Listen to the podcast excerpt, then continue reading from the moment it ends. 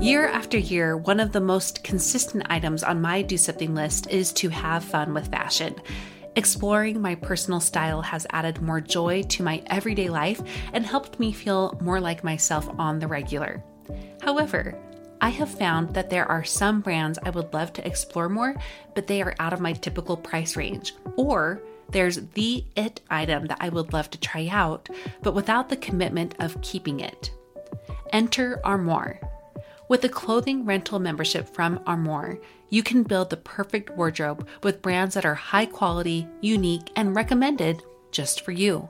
All you have to do is take a five minute style quiz and select items from your dynamic, personalized closet.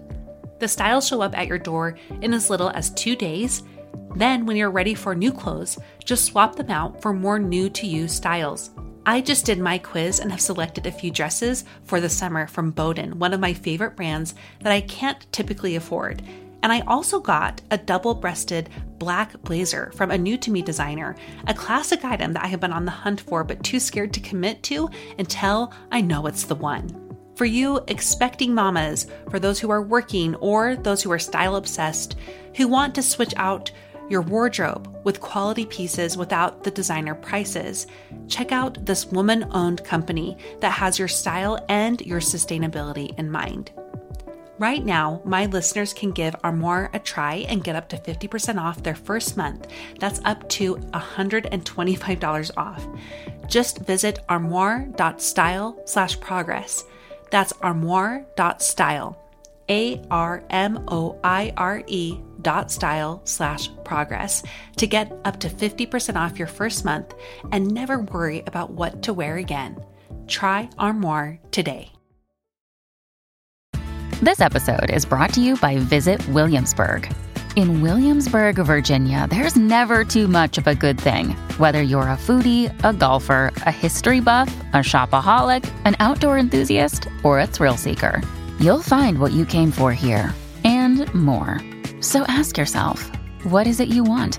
Discover Williamsburg and plan your trip at visitwilliamsburg.com.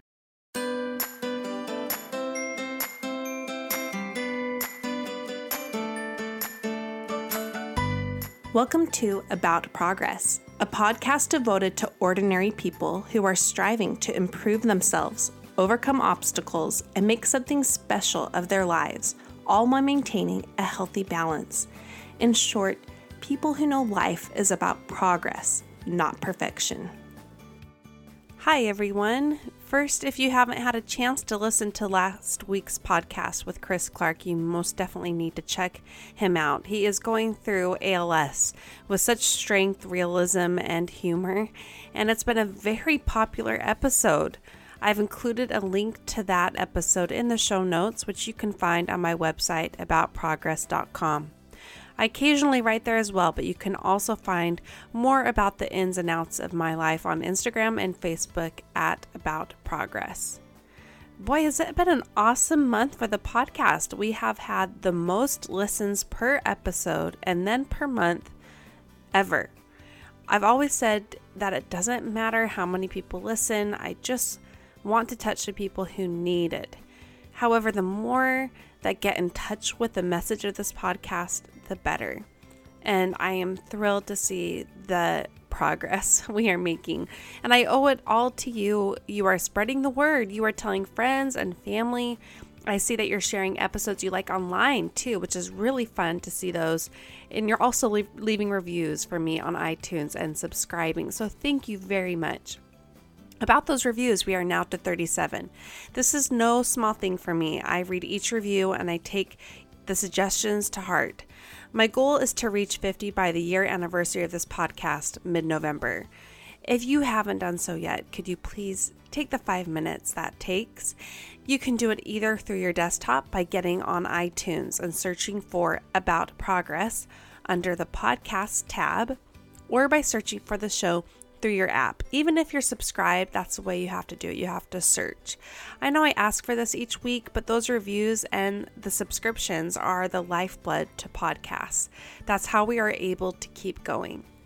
So, if you're a longtime listener or someone fairly new who um, have been influenced by what you hear, I'd really appreciate you doing I me the return favor of leaving me a review. Also, my show notes on my website, I have a 30 second survey that I would love for you to also fill out so I can get a better sense of the demographics of who is listening. Thank you to those who have already done either or, or both of these things and still have to listen to my requests each week, and I promise I try to keep those short. Enough of my plugs for today. I'm really looking forward to sharing the wisdom that is in today's episode. This interview I did with Lizzie Jensen is airing today. She is a mother of four, an attorney, and the creator of the Small Seed, a non denominational blog and Instagram devoted to talking about faith. Lizzie and I discuss so many things, but the common theme is learning what your life's mission is. Lizzie talks about life's twists and turns and how they can actually be to our advantage in the long run, and how we can discover what gifts we are supposed to share with the world um, through wherever life decides to take us. Lizzie also shares some amazing truths about being a parent, the value of hard work that she's learned, what, what helps her the most in being successful in her goals, and so much more. A quick note before I turn to the interview you can hear some annoying little children in the background, and they're mine. I've recorded several times this summer with my kids in my backyard with a babysitter, and you can't hear them, but for some reason you can faintly hear them here and there in this interview. It shouldn't be distracting, but I just wanted to give the proper blame to me and not Lizzie on that one. Let's give Lizzie the rest of the time, and I guarantee you will learn so much.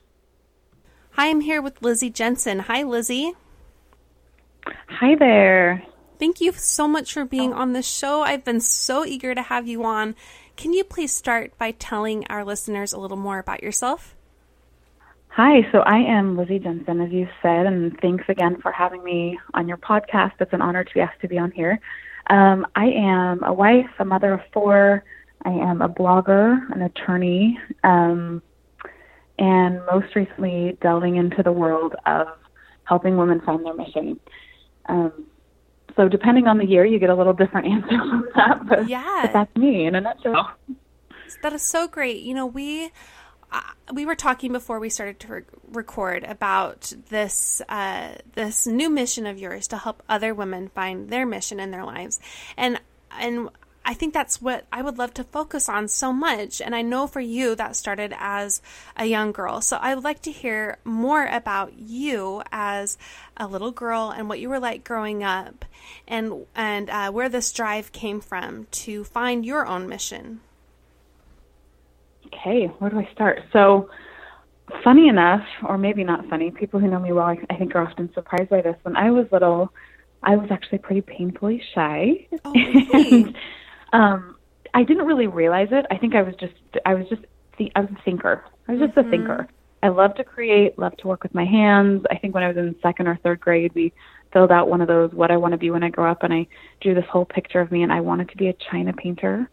So oh, wow. set my sights really high. I wanted to paint china for people, and um, but I was always a little, you know, I was hesitant around people. Didn't communication. I wasn't the person in the limelight, the person in the center that always made me uncomfortable. But I loved to create, loved always to create. Um, got great grades, but I never really, I think from early on, I didn't really have a high, what would I say, a high vision for myself. I kind of thought, oh, everyone's probably just like me and everyone likes to make things and loves to read and whatever. I, I love to read. Most days when I didn't have school, I would legitimately make a whole box of macaroni and cheese and take the big huge bowl up in the treehouse and read like a whole book. Oh yeah. I feel like you're my twin right now. I'm not kidding. Like everything you're saying. That is so great. Oh, I love it. I love it. So about seventh, eighth grade, I had been getting straight A's and my dad pulled me aside and said, You know what, Lizzie, I, I think you could be valedictorian if you keep this up through high school and I had I had only had one A I think one A minus to that point. But I turned to him and I was so shocked. Like, me?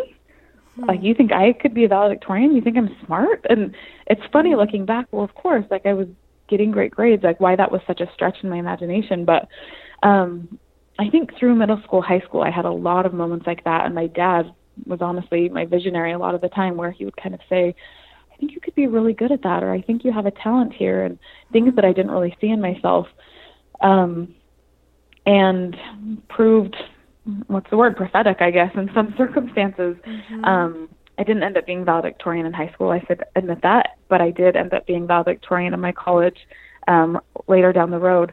That's um, amazing. And it was I had straight A's through high school, but it was on a technicality of someone they ended up ranking it in some way. But mm. really, because of his belief in me, those things came to pass. And so, um, and I realized, man, if I just work hard and apply myself, he's he's right. Like I think I can accomplish some of that. So, always love to create, always love to build.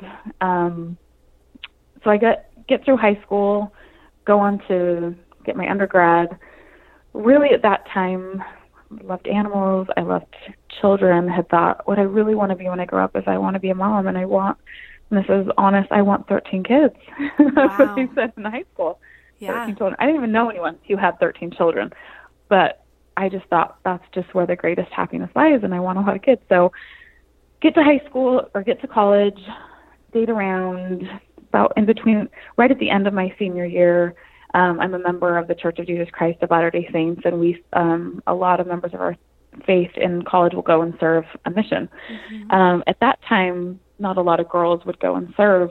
Yeah. But about my senior year, I started feeling like you need to go serve. You should you should take these 18 months and go serve as a missionary. And in the culture of the time, it really was if you know if you have a chance to get married, really that's not not necessary, right? Like marriage, family, and in my own feeling, like I want 13 kids, I've got to start early, right? I probably shouldn't go be doing too much more. got to get a head start if you want 13. Yeah. Um, but just kept feeling like a mission, a mission. And so I started talking to my dad and I started talking to professors and my, you know, leaders of my congregation and just people that I respected and thought, they would give me some great advice and asked, and every single one, with the exception of my dad, um, basically said, you know what, you're dating a great guy right now. He'd been dating a guy for about 10 months, and he was awesome, treated me well. We got along really well. And everyone, like, marriage, marriage, marriage. And, hmm. But there was something inside of me that just, that wasn't it. That wasn't it. And I couldn't explain it. It didn't make sense, but just, I couldn't settle. And the minute I opened my heart and just said, I think it's a mission, and it was actually in the car with this guy and he said you know if, i supported you would you go and for whatever reason that kind of let that barrier down and was like yeah this is it this is right and so go on the mission come back we didn't i didn't end up really dating this guy after ironically mm-hmm. um but my life just kind of continued down that path of not what i expected not what i expected yeah was dating plenty but wasn't get didn't get married and ended up working for a year, decided to go to law school. Um, that decision wasn't because I wanted to be an attorney. Um, really? So, what made you enough. want to go to law school then? Um, really, I think it came down to I want to have, I want to have flexibility to build what I want to build, and mm-hmm. for me as a woman, it really came down to what's the best credential I could get. Yes. And so I said either an MBA or a JD, and as I was looking at a few people I could see coming out of a, an MBA, I didn't have a lot of work experience or a, lot of direction exactly where I wanted to go in business. Um, I felt like women who came out with a lot without a lot of work experience, oftentimes it was still hard to break in hmm. to some of those jobs or to have the credibility. Yes. Um, but I felt like every woman I had met that came out of a JD, there was just an automatic legitimacy and kind of a respect that came from that. Mm.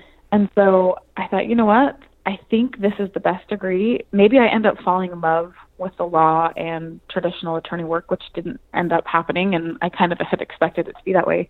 Mm. But I'll come out with a degree that really will open, I feel, any door that needs to be opened if I want to start my own thing or whatever. Um, and really, I guess I'll back up. I had studied um, family communication and family therapy in my undergrad. Mm-hmm. Um, thought I was maybe going to be a therapist. Tried that. Uh, did an internship. Didn't feel like that was really my thing. And thought, well, maybe also in law school I can work more on public policy and um, the pol- helping with public policy for families. And so oh, cool. maybe that's something more, you know, in politics or something. Not politics, but in the um, public policy side. Sure. didn't end up loving that either, but I came out, and again, it was just, I feel like throughout elementary school, middle school, high school, college, then my graduate degree, it was just another piece, another little dream. This is who you are. Ooh, I really love this. Maybe someday that. Not holding back on my dreams, but just pursuing until I felt like doing something else and kind of putting that in my pocket and okay, this will be explained later, I guess, and developing a skill here and having the experience there and traveling abroad doing something here and um not being impatient, just kind of just continuing to work really. Mm-hmm. Um taking the answers as they came to the next step, working hard in that till the next path opened and working hard in that and um it's funny I I feel like that's continued even till this day where I, I do something and almost feel like, oh, this is the final answer. I do it, become good at, you know, work hard, whatever. And then the next thing opens and I always think, oh man, that, that actually wasn't just for that. That was now for this new platform. Oh, that's cool to oh, and now that way. And it, it I think mm. it's helpful in hindsight to learn that. Yeah. Because sometimes even, and I, I've had a few people approach me since and say, you know, what what about failure? Mm. So what if you failed at one of those things? And I often say, and coming from me, a very, you know, we'll probably dig into this later. I have a blog, a non-denominational blog about faith. I approach a lot of things from a faith-based per- perspective. Um, I believe when I feel that that voice inside me or direction from God truly leading me to something, I think early on, I used to think he here's he's giving me the what. Go do this, or it's law school, or it's you know whatever. Here's your major, and in that what, I would often imply a why. Oh, he's telling me to do that because that's going to lead to this, because this is going to come of it. And then oftentimes the why doesn't happen. Yeah. And I'm the like, way you thought it was. Oh, that, totally, totally. Almost every time, without exception, what I thought was going to come out of that act doesn't happen. And Interesting. if I if I weren't so what would I say? If I weren't so set on knowing that that was the right thing to do, it would be very easy to second guess myself and say, "Oh, you know, I didn't really know what I was doing. Oh, that wasn't really direction. Oh, maybe I didn't do a good job of it." But I think I've had enough of those experiences now where I've seen no, that really wasn't inspired what. I just implied the why and didn't realize there was another reason for it. Um, wow. And it may be a year later or two years later, you then look back and you think, I thought I was just randomly going to do this experience and study abroad, or it was for something, and now it's coming back two years later and has opened a door to something I want to do now. I would have had no idea, no idea at the time that that would have come back. Or maybe I did a startup or I just had a friend ask me, you know, I did this app and it totally failed and I just I'm hesitant to start something again because I feel like a failure. And I gave her the same advice. I said, "Who knows why you had that experience, but keep going. I guarantee you learn something there that's for something you're going to be doing in the future." It just it hmm. just has happened too many times that I really feel like that's how it goes. So I feel like oh, that's been my path and just now, even this year, the the past 2 months, I feel like new things are opening where I think, oh man, that's that's what law school was about. That's what the small seed was about. That's what that internship was about.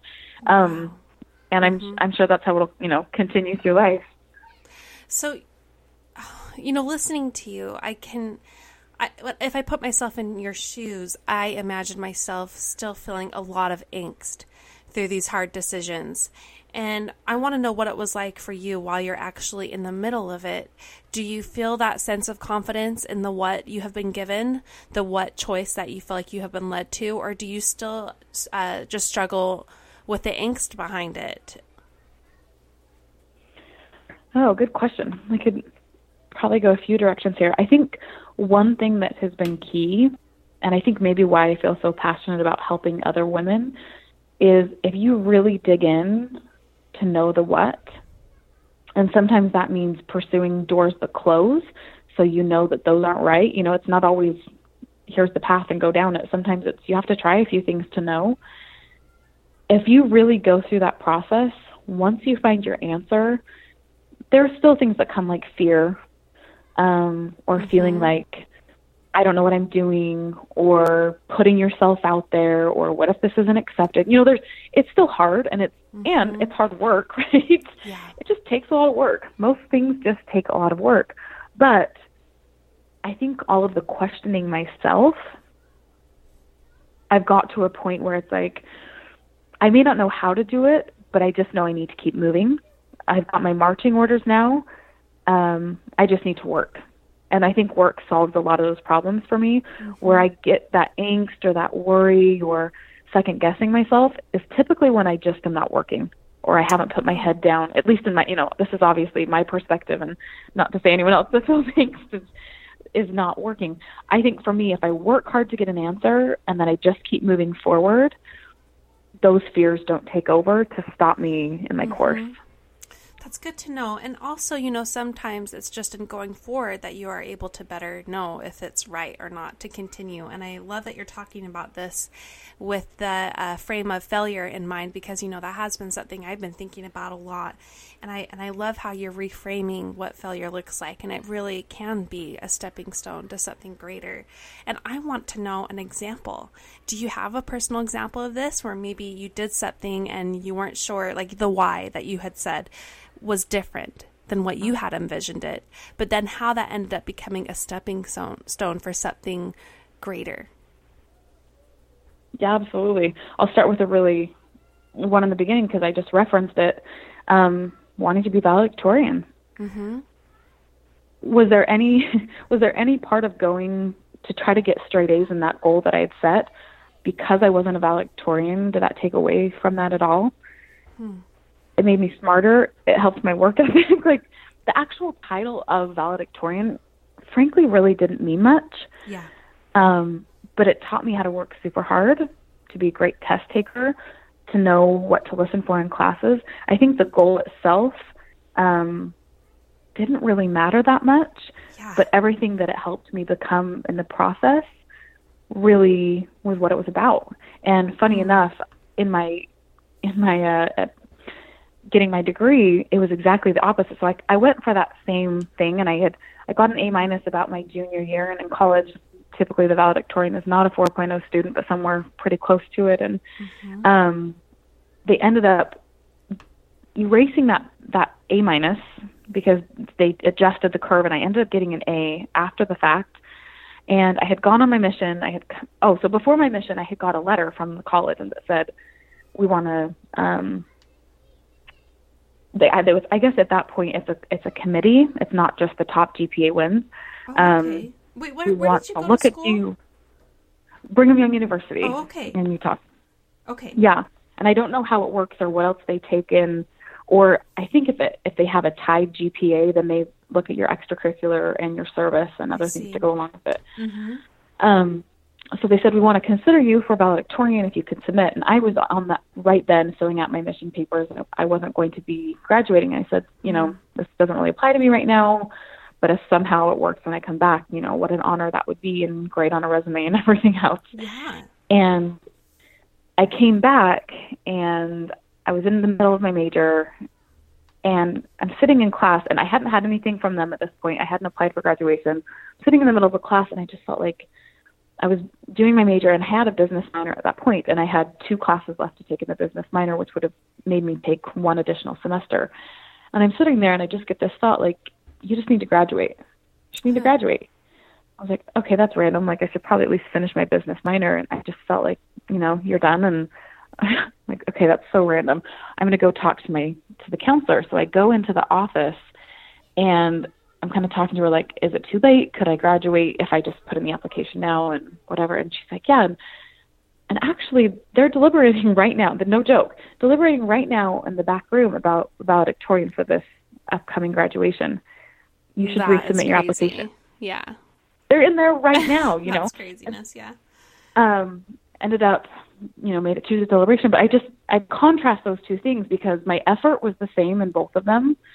Um, one worked out, one didn't. Don't know what the difference was. Um, really was just timing and kind of a fluke, to be totally honest, in both cases. Um, but the effort it put in, how what it led me to become, I think really were the things that probably mattered more. Um, I'll give one more because valedictorian is kind of just like a final destination, not maybe more of a business thing. But I feel like this had also happened um, right after my graduation from law school. I worked for a time at a company, and I worked for about a year, worked pretty hard, and we were just getting a startup off the ground.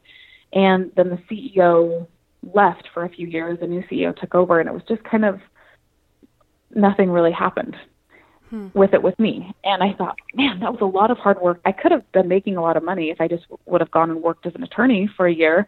Um, how does that make sense?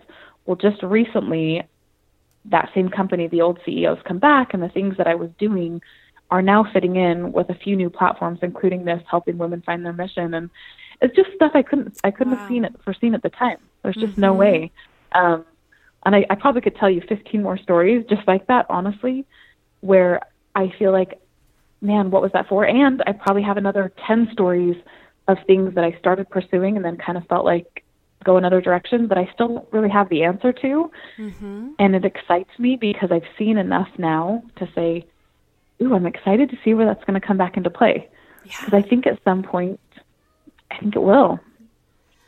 You know, another uh, common thread with you is that you've had to grapple with these difficult decisions and you've had to sort through a lot of muck to get there and find your own answers that might look different than maybe what society wants you to do or even your family, your friends, your or our, our culture. So while you're going through that that dark period of trying to figure out and grapple with these hard decisions, what has taught you to find what your answer is and I was also wondering if you could apply this to your decision to eventually leave the law and to become, uh, to focus on your children at home.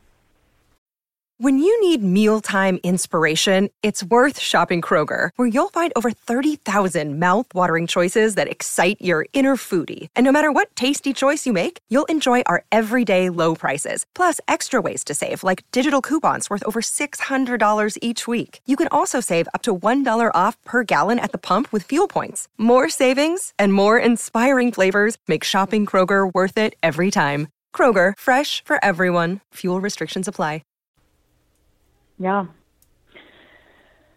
Ooh, again, where do I start here? So, um, I think there's a lot of a lot of things. I mean, really diving into this, helping other people, other women find their mission. Um, I've got a document right now that's got pages and pages on helping people find this as well and grappling with those difficult decisions. Um, I think a big thing for me is being patient and being introspective and writing down the ideas that come and then working and then writing down the, the ideas that come. And being in tune i actually just read um, the book the magnolia story by chip and joanna gaines. Yeah. Delightful read if you haven't read that. Um, and she t- she talks about a very similar journey about and she puts it in her words, this still small voice. Hmm. And it's just here and there, and it's not all the time, but time to do this now, time for this. And really being in tune, and actually, Clayton Christensen talks about something similar um, in a book. I'm going to try to remember the title right now, but he talks about as you're going to find a career or finding your life's path, you have an intentional strategy and then an emergent strategy um, your intentional strategy. It's called How Do You Measure Your Life? It just came to me. Um, he talks about you have this intentional strategy of this is what I'm pursuing. So, you know, for me, it was well, first a therapist. I'm going to be a marriage therapist. And so that's my decision. So I'll work towards that. And along the way, you might have a conversation, or you might read a talk, or someone might recommend a book, um, or you might find a mentor, or a professor might say something and you kind of it just resonates. There's just something in you, like um, Joanna Gaines talks about that still small voice, or I feel like as revelation, these promptings from God that are, huh? It just makes you kind of stop and think, or you start to see themes where the same thought comes up over and over again, or you have it two or three times, or two people say the exact same thing to you, and to just have a time set aside in your day where you either can journal, where you take some time for me in the scriptures and just write things and, and feelings and ideas that have come. Take some time to reflect and be intentional about those emergent strategies that are coming your way. Um, and I don't, in my mind, I don't see it. You can't rush that process. Um, again, I, I'm not. I don't know. I'm talking about this book like three times, but the magnolia story at the end, she talks about the magnolia flower itself. It's a bloom that stays tight for a really long time, and then it seems like almost overnight it just blooms. Hmm. And I feel like that. that is how this process has been for me, mm-hmm. where it, I have my deliberate strategy. I'm pursuing, I'm pursuing, and it's like this bud is getting ready, it's getting ready, it's getting ready, but it takes it, it takes probably longer than you want. But as you're, you know, if you're prayerful, as you're thoughtful, as you write, as you think, and you ponder on those things, and kind of let them ripen inside you, when the time's right, then all of a sudden it all gels, and you're like, it, it's almost like this matrix. yeah. all the points start coming together, and you think, oh my goodness, and I know this person over here, and that person from my childhood, and someone just talked to me about this website, and all of a sudden that emergent strategy then becomes your new deliberate strategy. Mm-hmm. And then you continue and you're deliberate for a while and then again you start seeing a new piece and then it's a little course correction here and a course correction there. So I feel like those times it, I can't rush it. It doesn't happen overnight. It's usually a period of months where these ideas come and I've got a piece of paper over here and it's something in my notebook over there and a note in my phone open with ideas over here. But then once it's right, it's very easy for me to I, I think it's very easy for people to recognize. If you've taken the time to be deliberate about those thoughts coming your way there's no mistaking once it blooms. I think you can see it. Um, so that that has been the process and it, at times it's been frustrating because mm-hmm. i want to rush it. God yes. tell me like just help me like i'm seeing all these things but why can't i see the big picture yet? Or i want to start the degree this fall, not in January, or mm-hmm. I want to start a business right now. It seems like the timing's right, and um, but, but don't rush it. Don't rush it. Let those things, you know, let them ripen because it's it's more beautiful that way. It tastes better. You know, all those mm-hmm. analogies of fruit and flowers. Like yes, give it the time it takes, and you won't regret it. I think. And you know, I what else? And I forget your second question. Well, we'll talk about that, but I, I wanted to just point out too that um, what I like about what you're saying is it's an ongoing process for you. This is something you are doing all the time. It's not just like, okay, I'll make this big decision and then I'm done. You know, it's this is the the way that you are uh, constantly keeping those streams open in your mind and the channels open of of uh, direction about where you need to go and what your voice is because I think it's also important for us to remember that even when you um, get an answer and you pursue that, or you feel like you know your direction and you pursue that, that doesn't mean your decisions are done. You know, you'll continue to have, you need to continually make more decisions. It doesn't end each time. So I just love that you've made that who you are and a foundation of who you are. Mm. And I think that goes back to to that what versus the why, right? Like mm-hmm. we feel the what and then, oh, it's done. I I've ripened. This is the only fruit I'll have my whole life and it's exciting me to think that there's more. Yes. That it's not the one because you know, you get one blossom one time in your life and isn't it nice to think that we're going to have continual seasons through our life where the where we're blooming and it's going to continue to grow and continue to progress and that's for me I think some people that maybe that could sound scary or feel like, oh, that's so much work or mm-hmm. man, if I'm never done. But really, that's a very exciting thing to. I'm being pushed to my limits right now and creating one thing. And there's going to be even more probably next year and 10 years from now, I'm going to be in a place that I never imagined. Like, I think if you continue to ask and seek and write and then act on those things you're feeling, life it just gets better and better. It just, it truly, I feel like that's how it's supposed to be if you keep, in a way, living outside your comfort zone and pursuing those ideas and thoughts and feelings that come to you. Don't, I, I think we can too often see it as something scary or work, too much work instead saying, this is exciting. Wow. I never could have imagined this. You know, what a what a cool thing that life can be this way. I love that shift in thinking there too. You know, you brought up seasons. So for you, there was there's the season of work that you had, and then there was a season of you being a stay-at-home mom. And I had brought that up earlier. Can you tell me about what that transition and choice was like for you? Yeah, um, probably a little different, maybe than other people. I had been working for this company in my home before, mm. um, year between law school and when I had my baby, my first, our, our oldest daughter. Um, and right about that time was when I started my blog, um, which then became a team of bloggers for what it is now. And now what I'm doing, it's like it's actually been a pretty fluid thing. Um, because and maybe part of that was because I was never at an office to begin with. My yeah. office has always been in my home. Oh, okay, um, yeah. So that has that's been a little different, but I there definitely was a shift in my mindset, mm-hmm. which was probably equally as great, even though it maybe wasn't a physical location thing.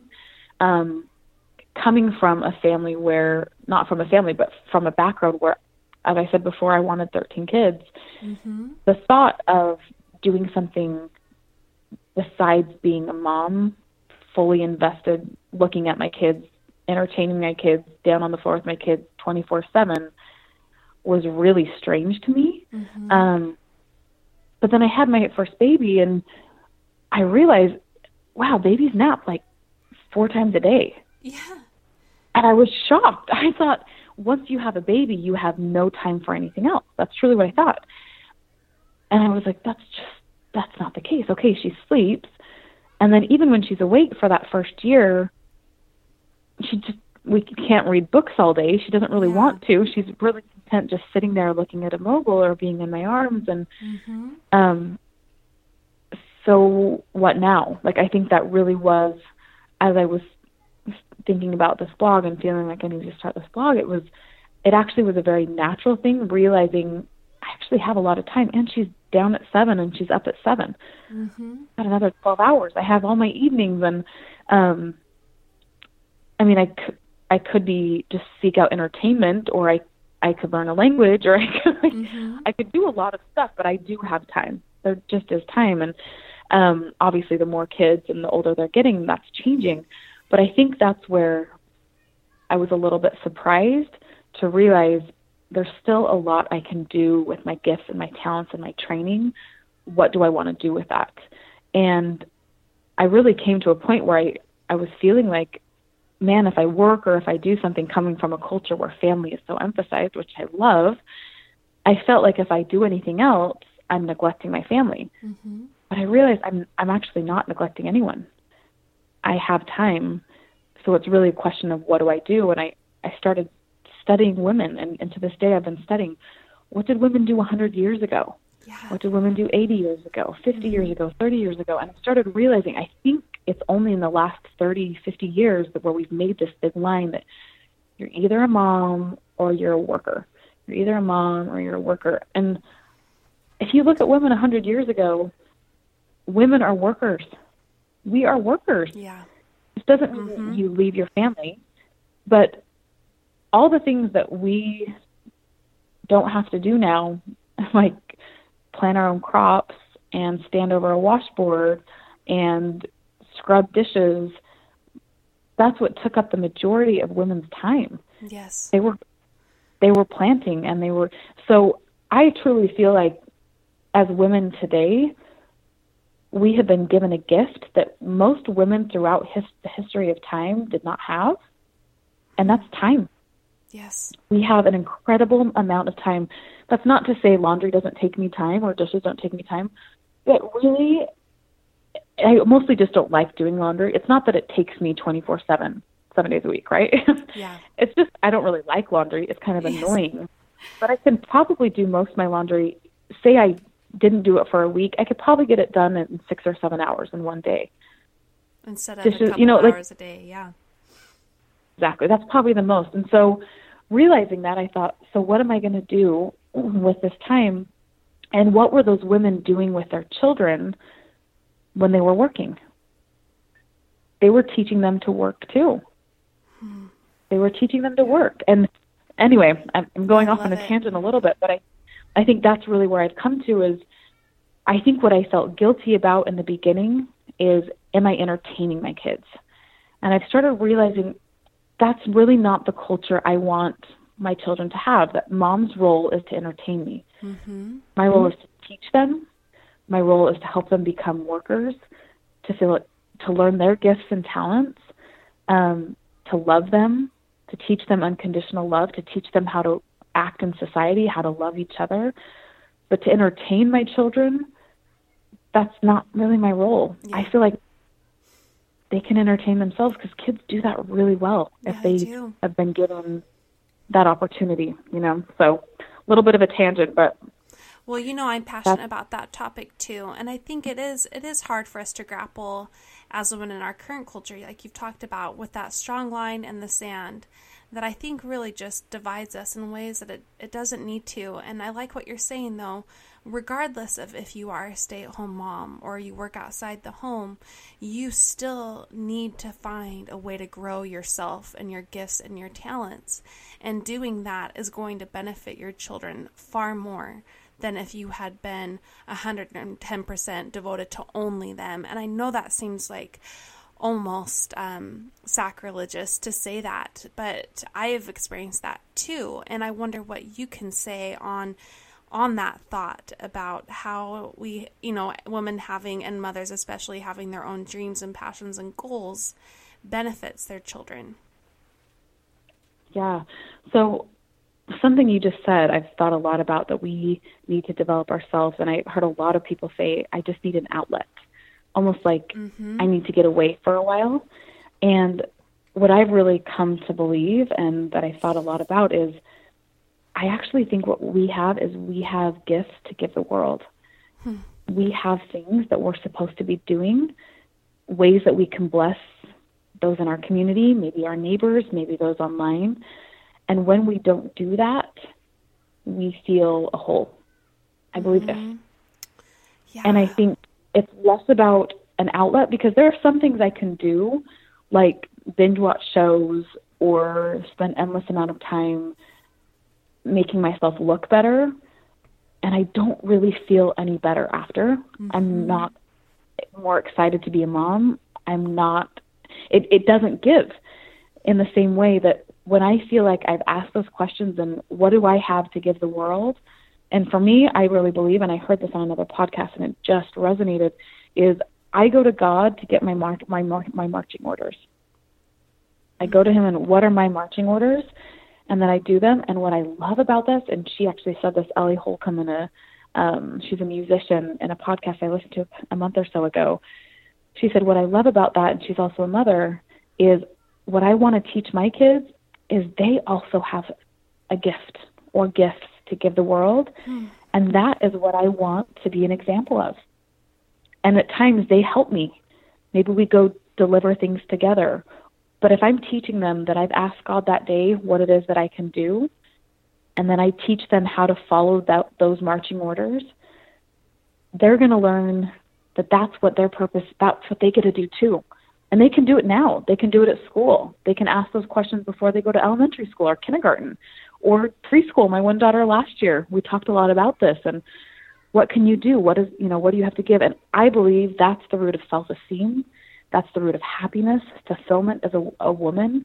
Um, and it also it's a it's a much less selfish place than saying I need an outlet or I need to get away from my kids or I'm so exhausted. When I come, you know, when it's, if it's their nap time and I say, well, I could watch a show or I could work on this company.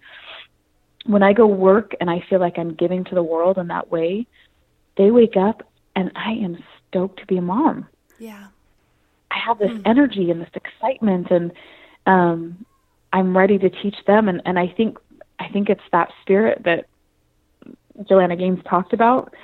That when you follow that that small voice and you give to the world what you have to give, though it's hard, you know, I mean, it's it's not an easy thing. I'm making it sound like you just go do it. Like there are times when I'm like, I just kind of want to go watch a show. I kind of just want to go veg. I want to go eat something. I, you know, yeah, it's work and it's late nights, and but when I do it, it's exciting and and that ultimately again is what I want to model for my children. Um, is how to get your marching orders and do it. And it's less about me finding an outlet and more about me doing what I feel I, I have been created to do. And I bet that's probably how you know you are on the right path that feeling of fulfillment, even if you're doing something that does take a lot of work.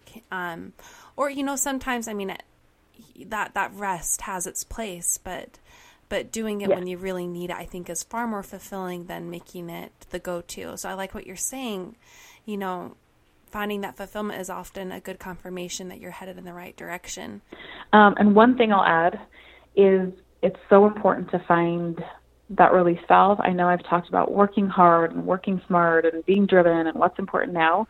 Um, but I see this in my marriage. I am married to a guy who knows how to have fun he knows how to make me loosen up and laugh a lot. And for my personality being a driver, I think that has been something finding humor as a release valve or finding good hobbies or things that are just enjoyable, good books, entertainment, those absolutely also have a place. Um, and the role of art or good media to help you get your grounding again. And some of those emergent strategies, ideas that have come to me have come when I've unplugged and just had fun with my family or gone and done something with my husband or watched a great movie. It helps me see outside the box of what I've been so focused on to give me some great ideas, to have fun, to give me the energy I need. So, in all this heavy discussion and good discussion about working hard and working smart, don't forget like enjoy life. Enjoy your family. Have fun. Go go do those things and in the end, I think those are what give back maybe just as much sometimes as the hard work you do. And that comes um, into play with, you know, you've always loved to create. That was what you loved as a little girl. And I'm glad that you're learning how important that is to translate that love of creativity and joy and fun into life as an adult. Yes, I love that you said that. And for me, people say, like, did you always want to be in business? And really, I always wanted to create that's what was so fun, whether it was new worlds and books or whatever. Like, I love creating. I'm so glad you said that because it has been so true in my life. So, how does this all apply to the small seed? Tell us about what that is and uh, just how this all kind of plays together. Yeah, so the Small Seed is a non denominational blog about faith, like I said before. So I started about four years ago, really feeling strongly I needed to start talking about my faith online, which well, I, to be honest, I was just really scared. Like I felt there weren't a lot of people, at least to my knowledge, that were speaking openly about faith online, and I kind of felt like, man, you're gonna you're gonna be that weird girl who like always talks about her faith, and people were like, oh yeah, Lizzie Jensen, that girl that like always like has to talk about her faith, and it wasn't me trying to push myself on people or feel that I just really felt like we need to open up a dialogue. We need to be able to be more open about something that's so central, such a central experience.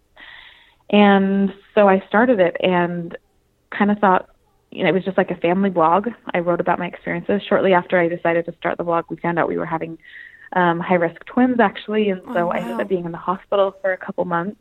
Oh my goodness. Um, which gave me oh. a lot of time to think and write and work on being a writer, oh, so which I didn't feel very good at. Yeah, it was a really crazy time, um, but ended up being just personally a huge blessing because I could focus on helping other people while I was in in the hospital in that room. Um, and then at that time, a couple girls kind of came, wrote me random emails like, "This might sound crazy, but if you ever need help on the small seed, I would love to be a part of something like this." So, kind of grew a team there, and then another team. You know, it's really morphed through the last three, four years.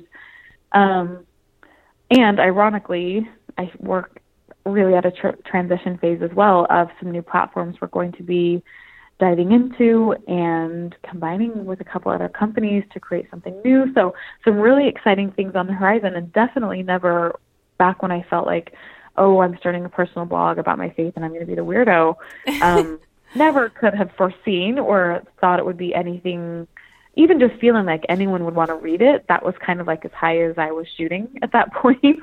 Yeah. Um, and so, yeah, I mean, I think it applies in all of the ways and even just seeing again the how versus the why, I feel like um, some of the, a lot of the whys that I thought, some of the things that have really come out from that is I've had three years now of honing my experience of working with teams and leading teams, and I'm seeing how that's coming to play in some other arenas.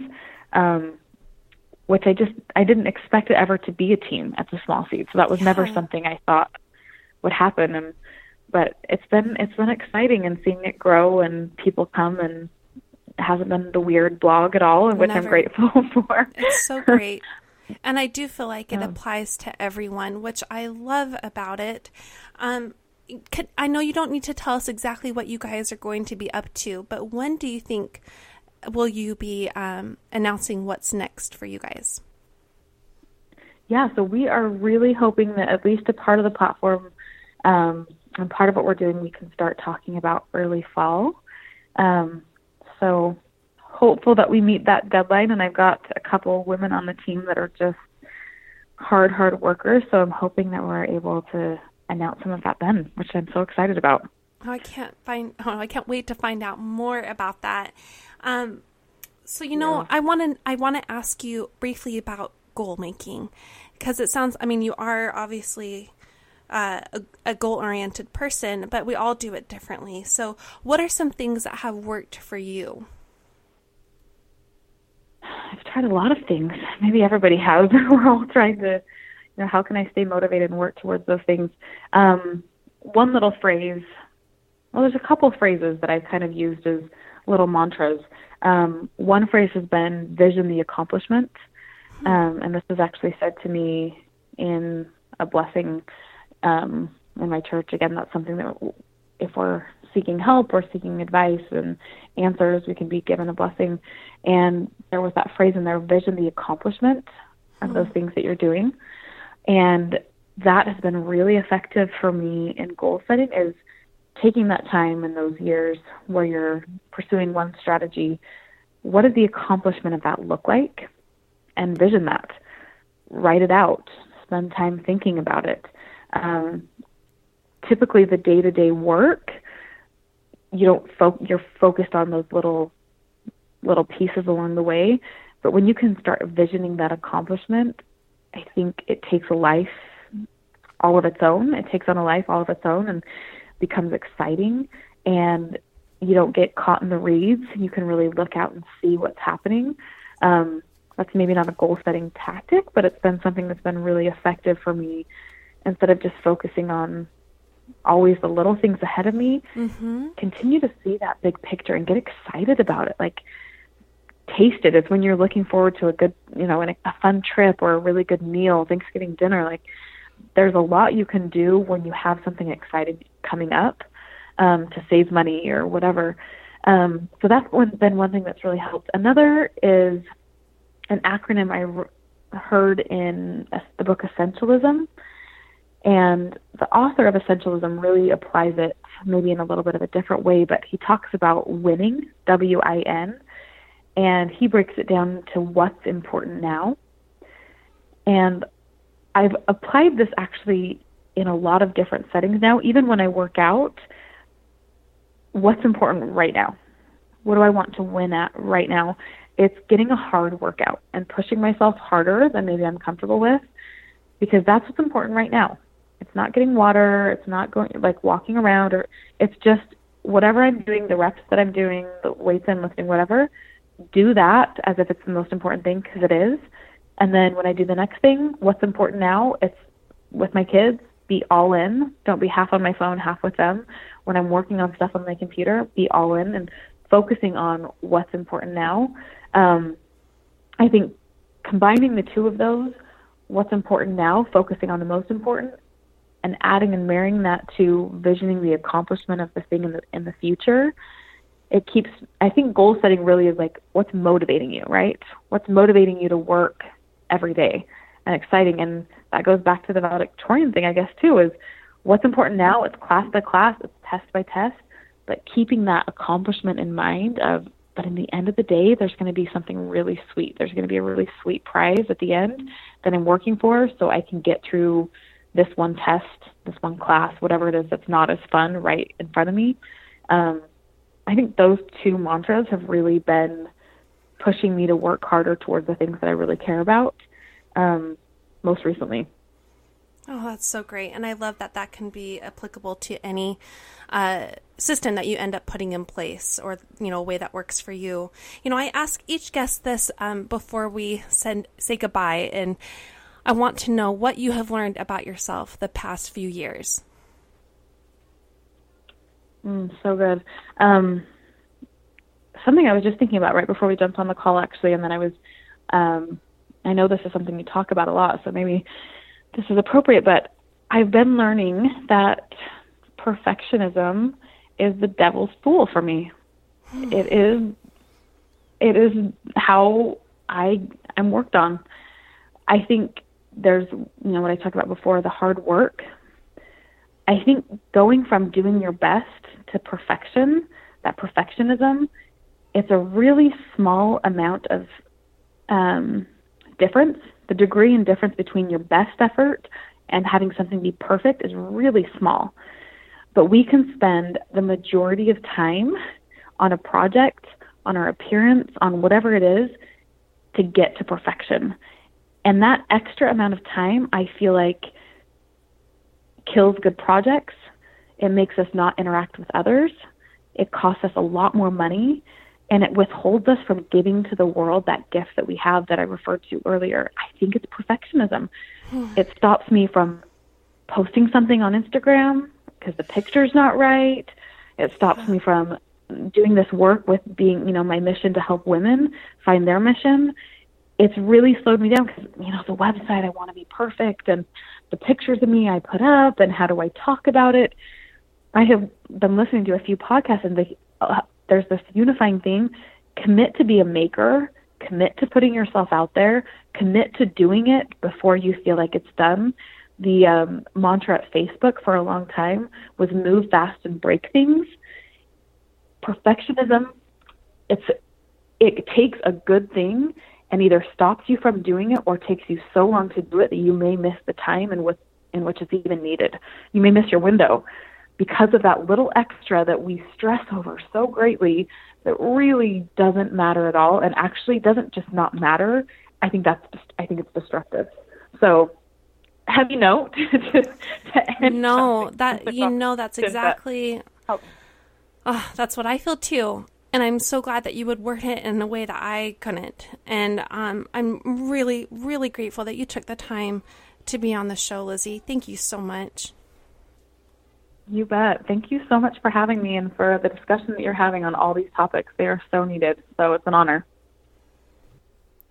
Each time I tried to nail down a quote from Lizzie as I listened to our chat a few times, I really struggled because she is so full of knowledge and advice and experience and I I learned so much from her and I love to get to know her better as well she's given me so much to think about. And I'd love to hear what you took away from this episode and how Lizzie has inspired you. You can let me know by direct messaging me on Instagram or Facebook at About Progress or by emailing me at packerprogress at gmail.com. If you'd like to learn more about Lizzie and the Small Seed, please check out the links I've put to both of her um, both her Instagram accounts and her website for the small seed. Those are on my show notes on my website aboutprogress.com. And there you can also access past interviews. Just go to the podcast tab at the top and you can explore away. I would also love to encourage you to please email me if you have someone you'd like to nominate to be on the show either as an interviewee or to be highlighted for my Do Something spotlight that I do at the last episode of the month. I've got a great highlight coming for you next week, and I'm really looking forward to sharing that one. Next Wednesday will be our special monthly podcast based on a theme I've been thinking about, and I have been working on this one for a while, and I'm really, really excited about it. And I think it's something that we all need to learn more about. This definitely isn't coming from an expert here. So you can tune in next Wednesday for that special episode. And until then, take care of yourself.